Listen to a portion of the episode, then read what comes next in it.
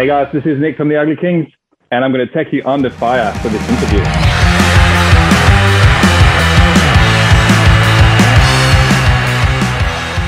All right, guys and girls, I want to welcome you all back to a new episode of Interview Under Fire. This is your host, Sonny, here back once again. And today I have the honor to speaking with an immensely talented musician from Down Under, Nicholas Dumont.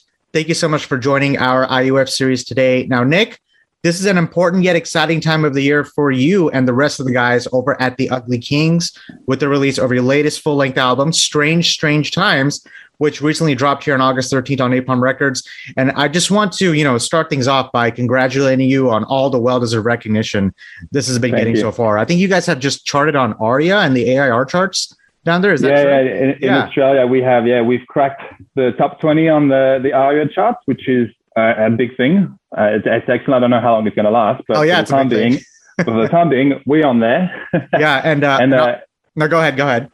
And number 3 on the air charts as well, which is excellent as well.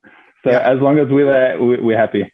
Yeah, I'd give you a little thumbs up here. And obviously 2 weeks in, I mean, it's been on repeat for me, like I was mentioning on my personal playlist. I mean, there's just so much to unravel about, this album and who you guys are all about. But before we get to all that and beyond, I do this to all my guests. I mean, I feel like there is this light at the end of this long tunnel we've been in for this last, year and a half.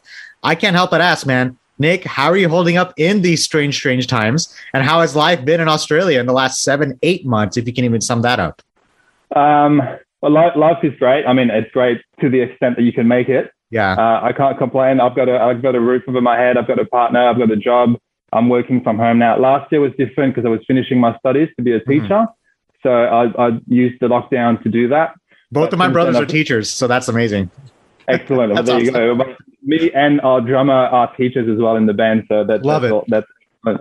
And I got a job straight out. And we're back in lockdown now. That's lockdown number 6 at the moment in Melbourne. So it's not ideal, but I'm working from home, so I can't complain. I'm occupied working on the band business. So there's people in way worse situation than I am, so I can't complain about anything. Yeah, and over here in the States, I'm sure you've heard, like, everything's kind of just flipped on its head. Touring is back here in the States. I don't know for how long. Obviously, we're starting to see cancellations.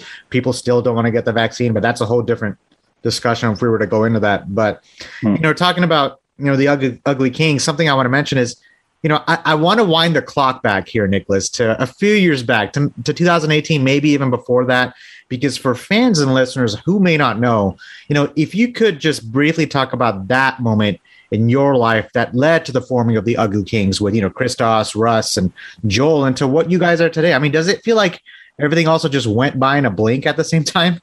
Completely. Of the current lineup, I'm the third member to join in. So Christos and Rusty met around 2011, I believe, 2010, completely randomly. They were both asked to play a role on a lady who was doing her masters in video, and she was doing a little script. And Christos was a thug, and the other person was the person being mugged, and that person was Rusty. Oh my gosh! And nothing came out of that. And 2 or 3 years later, they bumped into each other at a gym and recognized each other somehow and went to talk. And turns out that Rusty said, "Oh, I'm a singer," and they had a jam. And Chris was like, how you get the singers that are like, "Yeah, I'm a singer," and then they can't sing. I would be the same thing. I would say, "Yeah, I'm a singer, but I can't sing." Chris was like a bit skeptical, and then turns out that Rusty is a phenomenal singer, and they just decided to start playing together. So they just started jamming acoustic covers at the time. And then Rusty, because he's a drummer, picked up the drums, and Christos went electric. After that, a drummer joined in, another guitarist, and then Rusty took the mic only. And then we had the drummer, and there was no bassist. There's never been a bassist before. And then they came and played at my venue, and because I used to run a venue back then, a music venue. And I fell in love with the band when I saw them, and turns out they were looking for a bass player. And I was like, I'm a bass player. I'll join in. There you go. Man, I don't think you can ever be like an origin story like that. Go ahead. Something else to add to that. The story of this band meeting is incredible. The way it's all been organic. Like, I fell in love with the band when I saw them, and they were just happening to be looking for a bass player. And their mate was there, was just like, this guy's looking for a band, so you can just ask him. And then it just meshed. And then for Joel, when Uppers joined in, we played with Joel's band, the drummer, back in the day. So we met through that. And we had a couple drummers in between. And then when we got to needing a new drummer, he was available and we asked him, and he jumped on me at the occasion of joining the band. He's loved the band ever since we first played together. And when he got the chance to join in, he jumped on the occasion. Yeah. And he's a phenomenal musician. So he's brought so much value just musically to the band. I always wondered, like, if you guys ever actually sit down and discuss, hey, remember when we first met? Remember that time, like 10 years ago? And it does feel like the way you're telling me the story has just progressed from one point to the next. It does feel like everything went by in a blink, because everything you're telling me, I feel like it could have just happened yesterday, right? Dude, it's happened so organically. It's crazy. Yeah. And obviously, you know, another thing I mentioned is, you know, obviously with the whole live music scene and what's been happening lately with this world, do you ever go back to watch yourselves, like live footage of yourselves in the past, like when you guys played together? Like, do you ever do that? Like, I mean, I know we're really removed from that experience, but I wonder, considering how long you guys haven't known each other. Well, yeah, I regularly do, especially since when I'm looking for content to put on social media, I always go through old footage as well to find something interesting to share. Yeah. And then I just I lose myself in an hour and a half long of YouTube videos of us playing a show somewhere. So yeah, I do get lost into this. Yeah. And speaking of getting lost into this, you know, the touring life, again, I don't mean to repeat myself. I do think about the touring life and the Ugly Kings. And obviously we can't wait to hear you guys here in Texas when that day comes. But, you know, Nick, what is it about, you know, performing, or just even performing live, that you love the most, or maybe even miss the most? Do you have a newfound appreciation about it now, considering we've been forced to take this unexpected step back in this last year and a half? Well, I mean, what I miss the most personally is I do the merch desk all the time after a show or before a show when we play. And there's nothing like someone coming to you at the merch desk and having a chat around a cold beer and saying, I had a shit time last week and I listened to your music and it got me out of it. And there's nothing that beats that. I mean, I was the same when I was a teenager too, or even later, where, you know, when you find the band and you're like, wow, I was having a shit there, but everything's all right now because of that band. Of course. That's not why I play music, but that's what got me into music. And there's nothing like someone sharing that thought with you at a show around a cold beer and listening to your music and connecting when you're on stage and looking at someone in their eyes at the front and they're like this. And there's no feeling like it. There's actually no other feeling that matches this. And that's phenomenal. And that we really miss. We're meant to be on tour right now. We should have played in Canberra today and last week in Sydney. And that hasn't happened because we're back in lockdown here. Most states are in lockdown again. So everything's been postponed for the end of the year now. Who was the tour with? It's our headline tour. It's the album tour. Oh, man, that would have been a sight to see. Yeah. You know, talking about the touring life, you know, it's, you know, little things like that. I don't want to say a little thing. I mean, something meaningful, like having a cold beer with someone who you didn't even know 5 minutes ago, you know, who you really like turned it around for them. Something simple like that. Now it just seems like it's just hard to achieve, you know? I mean, it is, you know what I mean? Little things like that start to become bigger and bigger as we move forward through this time. And something that's been very prominent and very common in this last year and a half with this time, and I'm sure you've seen it, is live streaming. You know, a lot of the bands, I don't know if you guys have participated in it yourselves, but, you know, a lot of the bands, what they do it on stage or taking it to the screen. And we've had bands like, which I want to get your take on this, Nick, because we've had bands like, you know, August Burns Red and Trivium, Devin Townsend and Atreyu, they came on IUF and they talked about their experiences on, you know, selling virtual tickets to the fans, live streaming a show, pre-recording a show on Instagram, whichever platform it may be. But do you think, you know, what we all saw during this, you know, rise of the quarantine-induced live streaming, is that going to affect the touring musician business going forward? Obviously, touring is opening up here in the States, but do you see bands like doing something like this as a regular basis once, you know, we enter 2022 and beyond? Loaded question, I know, but there's no.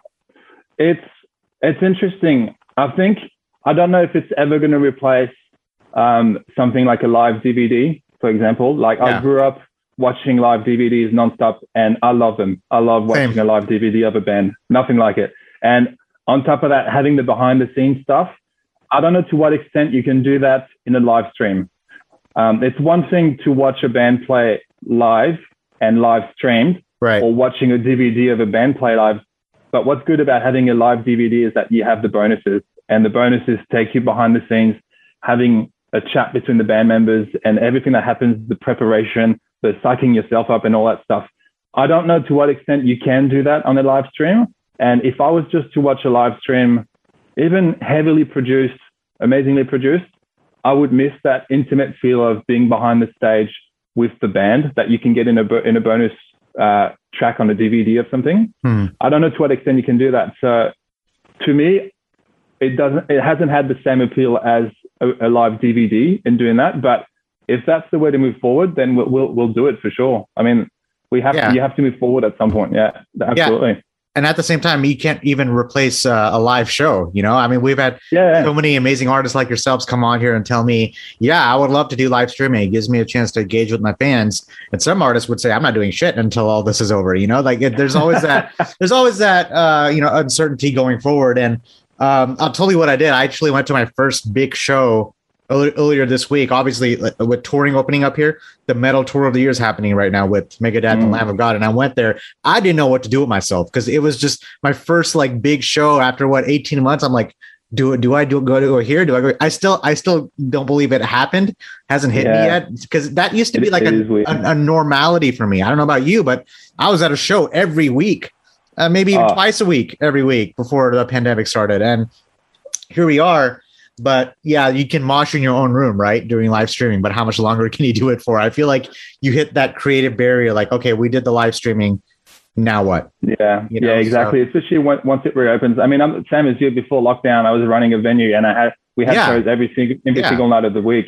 So you get to see people every night of the week, engage with them, interact, talk about music, what they like and all that sort of stuff.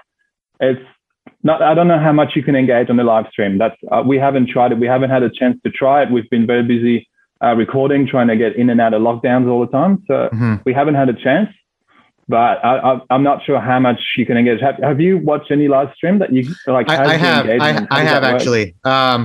What is it? Behemoth did one, this band right behind me over Christmas, you know, August Burns Red did one. Trivium did some, and you know, it's nice. It's I'll take what I can get. Obviously, the safety is very important, but that's better than nothing. That's one way to look at it. I'll tell you what else I did. I remember last summer, I went to this Metallica live streaming event. I don't know if you knew about it. They did it for one weekend here in the States at every drive-in. Well, at least major cities drive-in. Like here in Dallas, Texas, it sold out immediately. Luckily, a friend of mine had a ticket. He's like, "You want to go?" I'm like, I guess. I mean, we're not really seeing Metallica in person, right? We're just watching them on a big screen. I get there, and the turnout is great, right? Imagine you going to a live show. You pull up, you park your car, go to the show, you grab a beer, and it was a turnout. Like people came out to the show. It felt like an actual show. And then what happens? You sit down in your car, lay back in the seat, and then you're just waiting. I'm like, okay, now it's starting to not feel right, you know? And you know, what's the...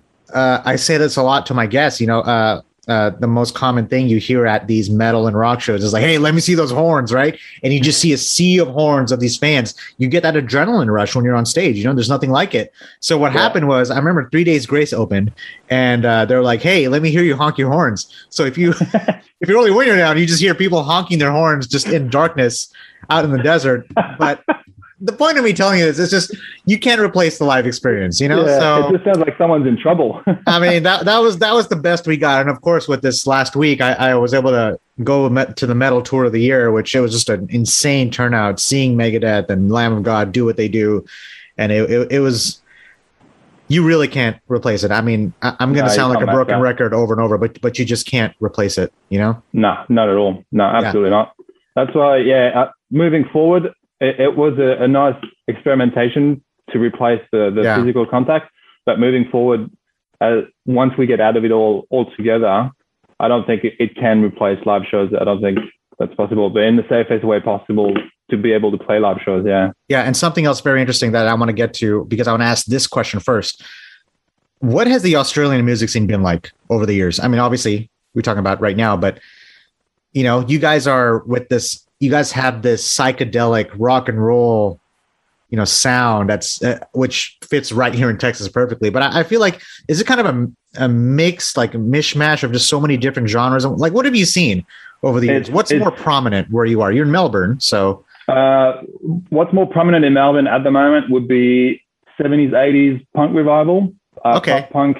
I think you guys fit right in there. You guys have punk vibes in your songs as well. we have one of them, but that's a strength and our weakness is that you can't really define our music. So that's good in one hand because we're very identifiable, but it's hard in another because some people don't relate to it as much because you've got so many influences in the one album when other bands will go, that's a punk album, that's a rock album. You can't really pigeonhole what we do in that sense. And it's great in ways, it's hard in others. That's been a problem in some things. So we have, I think I know what you're talking about in terms of the punk element to it. It's the one song, and the start of Strange Times as well, where we've just said, we've never had a pedal to the metal song. Let's do one. And that was the one. Yeah. And you guys nailed it on the dot. You know, something I also think about is with this new album, some artists have mentioned this to me, and I begin to think because you guys haven't done the live streaming, does it feel kind of incomplete because you didn't get a chance to present this album to the fans yet, performing it? It doesn't feel incomplete because it's out to the best of its ability. Yeah. And the tour can be postponed. That's not the biggest issue. It will be presented to the people. It would have been incomplete if it happened in lockdown and we hadn't been able to finish the songs, to refine them and rush them in the studio. In the sense of how we were able to take time to refine the songs, to really polish everything to the best of its ability, it's a really refined and finished album that now it's the presentation that we haven't been able to do. So in that sense, it's the presentation aspect. We haven't been able to share it with people in person. Yeah. That's our main issue.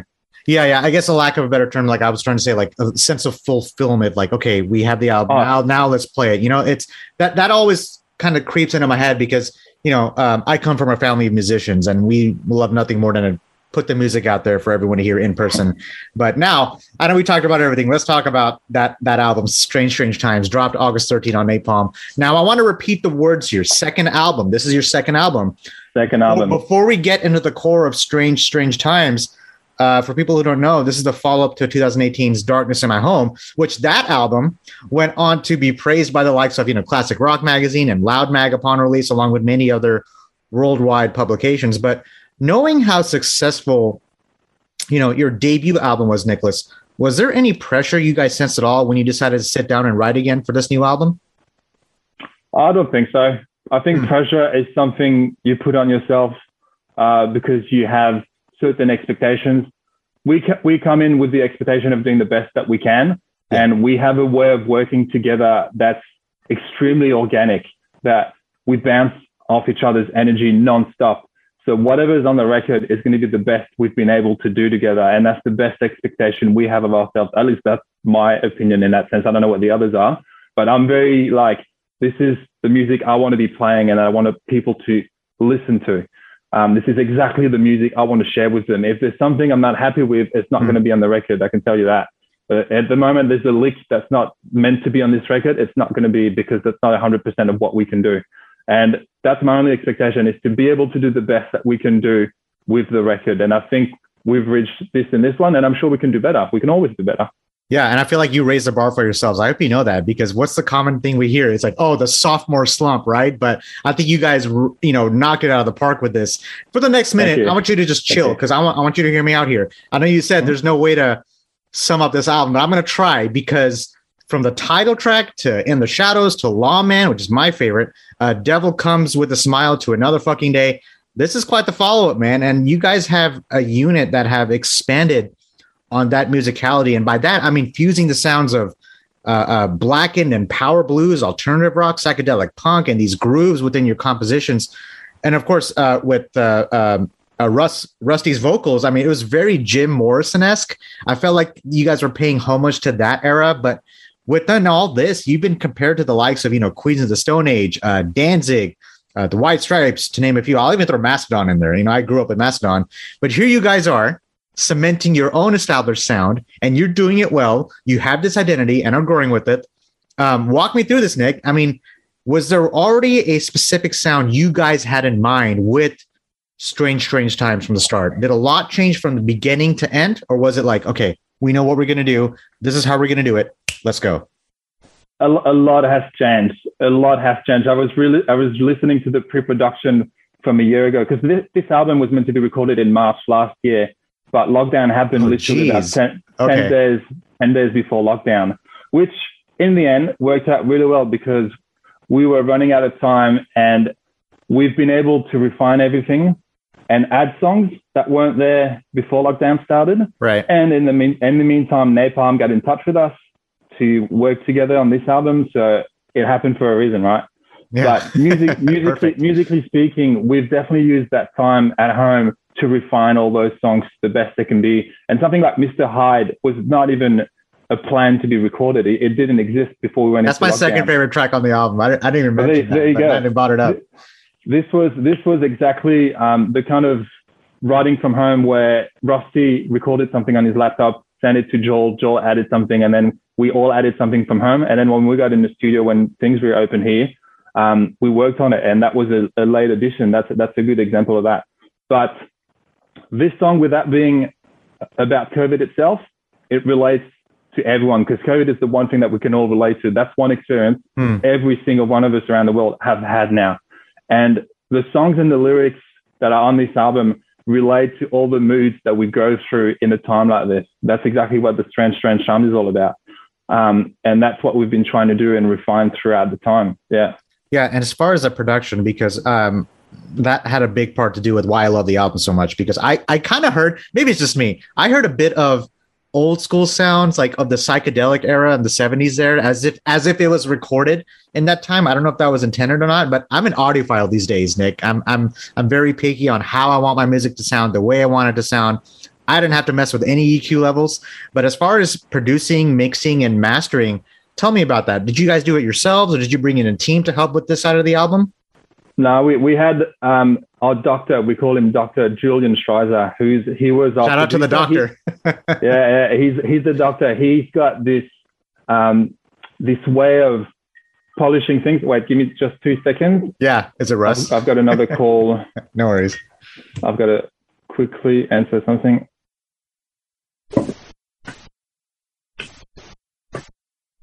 I have another interview planned up after this, so it's calling me now.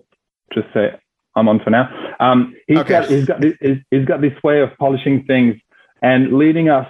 He would not allow us to give it less than 100%. So if we're like, is this the right take? He's like, if you're not saying it is, then it's not. Yeah. So he has that way. He was on his own. He was pushing the ship forward the whole way through. He came to the pre-production sessions, helped us out with certain things without being so much in the writing process, but thinking in different ways about the songs, and that's what he's brought to the table. We don't have a team. It's just a mate of ours who's a phenomenal producer, and he's a phenomenal musician, and he did everything he could. And in the mixing process, he mixed it in a way that whether it's really low or really high, it doesn't crack. You don't lose any quality at whatever level you're listening at, and I think that's what people have been noticing as well. That it's the crisp sound that he's created there. Yeah, and shout out again to the doctor for making this happen, because the sound was a big part of it. Now, I know you have another interview to get to next, Nick, so I don't want to keep you for too long, but something that I wanted to get into, you know, between writing and structuring the songs and the production process, like you just talked about, you know, the lyricism throughout Strange, Strange Times. And, you know, the band mentioned, I don't know who said it, I think it was Russ, how each song on this record is about a different state of mind in this strange, strange time, especially at a time like today. I feel like it resonates with a lot of people. You know, you have a song like The Devil Comes with a Smile, you know, which is about powerful people that exploit our weaknesses and manipulate us with their charm, deception, pretty much. And then you have a song like the title track, which is about anxiety, something that we carry around with us every day.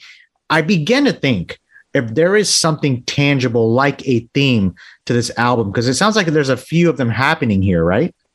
Completely. Yeah, completely. And I'll speak for Russell on this one. Every song relates to, yeah, as you said, a state of mind, a mood that we are all going through at the moment. It's not about the big C, but it's about how we're traveling through it. The amount of information, technology, heartbreaks, as you said, powerful people that take advantage of these weaknesses and stuff like that. It has all these elements, all these moods that we are all going through. That if there's one thing we all have in common, is these emotions at this point in time this year because of what's happened.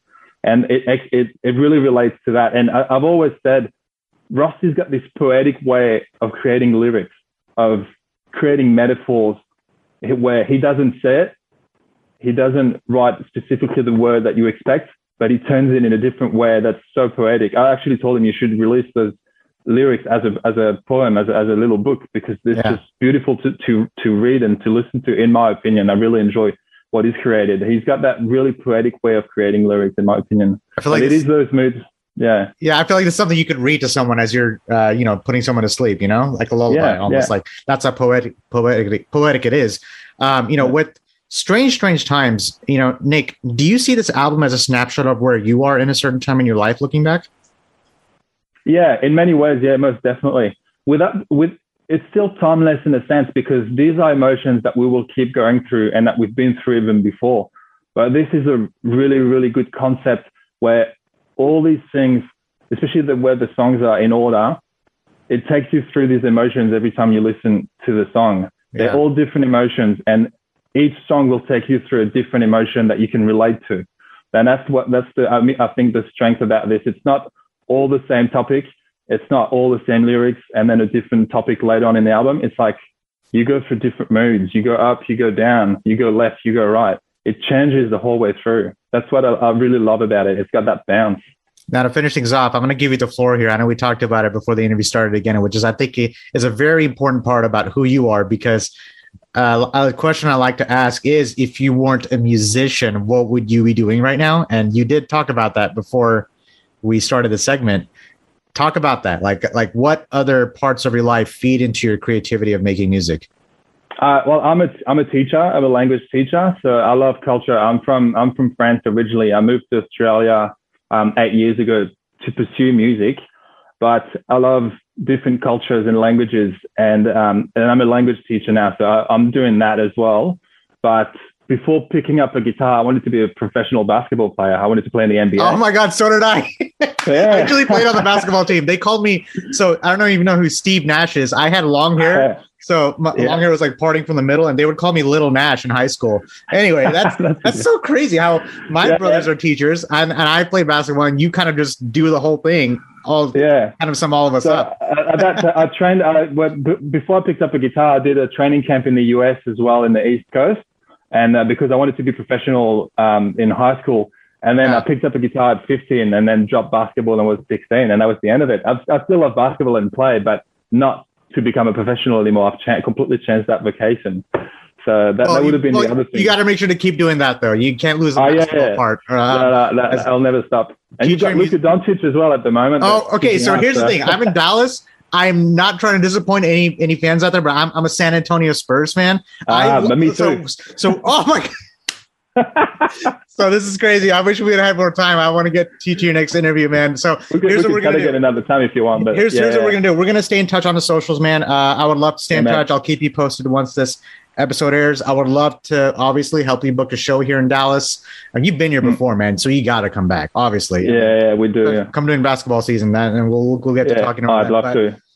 But Nicholas, this has been quite the honor, man. Do you have any last words, just any shout outs, anything you'd like to plug in or mention as far as the Ugly Kings before we finish things off here? I don't know if a new music video coming out soon. I know you guys have touring plans, what you can and cannot say. We had touring plans, but that's in the back pocket at the moment because we're in lockdown again here, so we can't do that. The latest video has just come out as well with the album, so you can have a look at that. Otherwise, shout out to everyone who's supported the band throughout the years, to all our families and our friends, obviously. And everyone that's sharing the good word and having a good time listening to us. That's what matters the most. And everyone who's listening. Go ahead and finish that up. As long as everyone stays safe and stays well and enjoys the show, that's what matters here. And I'm going to give that a thumbs up to finish things off. Everyone who's listening, this is Nicholas Dumont from The Ugly Kings, Strange Times. during these strange, strange times. It's out right now, dropped on August 13th on Napalm Records. Do me and Nick a favor, buy the album. The bands can't do it without your help because it goes a long way. I still buy records that's sitting in the corner of my room today. Don't forget, you can listen to this podcast on all major podcast streams out there. Check us out on interviewunderfire.com. Nick, stay safe out there in Australia, man. Someday I will visit you guys down there. Can't wait to go down there. Down Under is one of my favorite places for a visit. And I will talk to you soon, my man. And we'll shoot the hopes. Yes, definitely. I don't think I'm as good as I used to be. You're definitely going to beat me on one-on-one, but I'll take up that challenge. All right, buddy? Sounds good, man. Appreciate it. All right, peace. Take it easy, buddy. See you soon. Bye.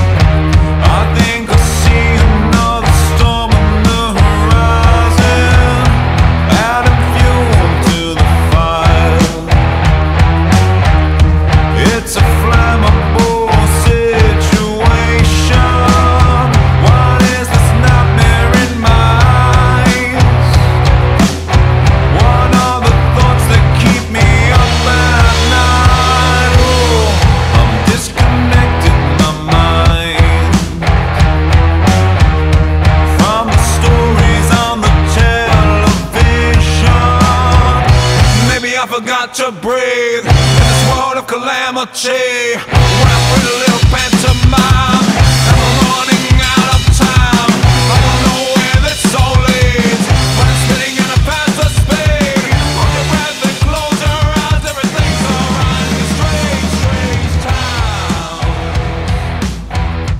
strange, strange time. Hey guys, thanks for listening to Interview Under Fire podcast. If you guys liked what you heard, please subscribe and share our channel, and please leave a 5-star review as that helps us tremendously.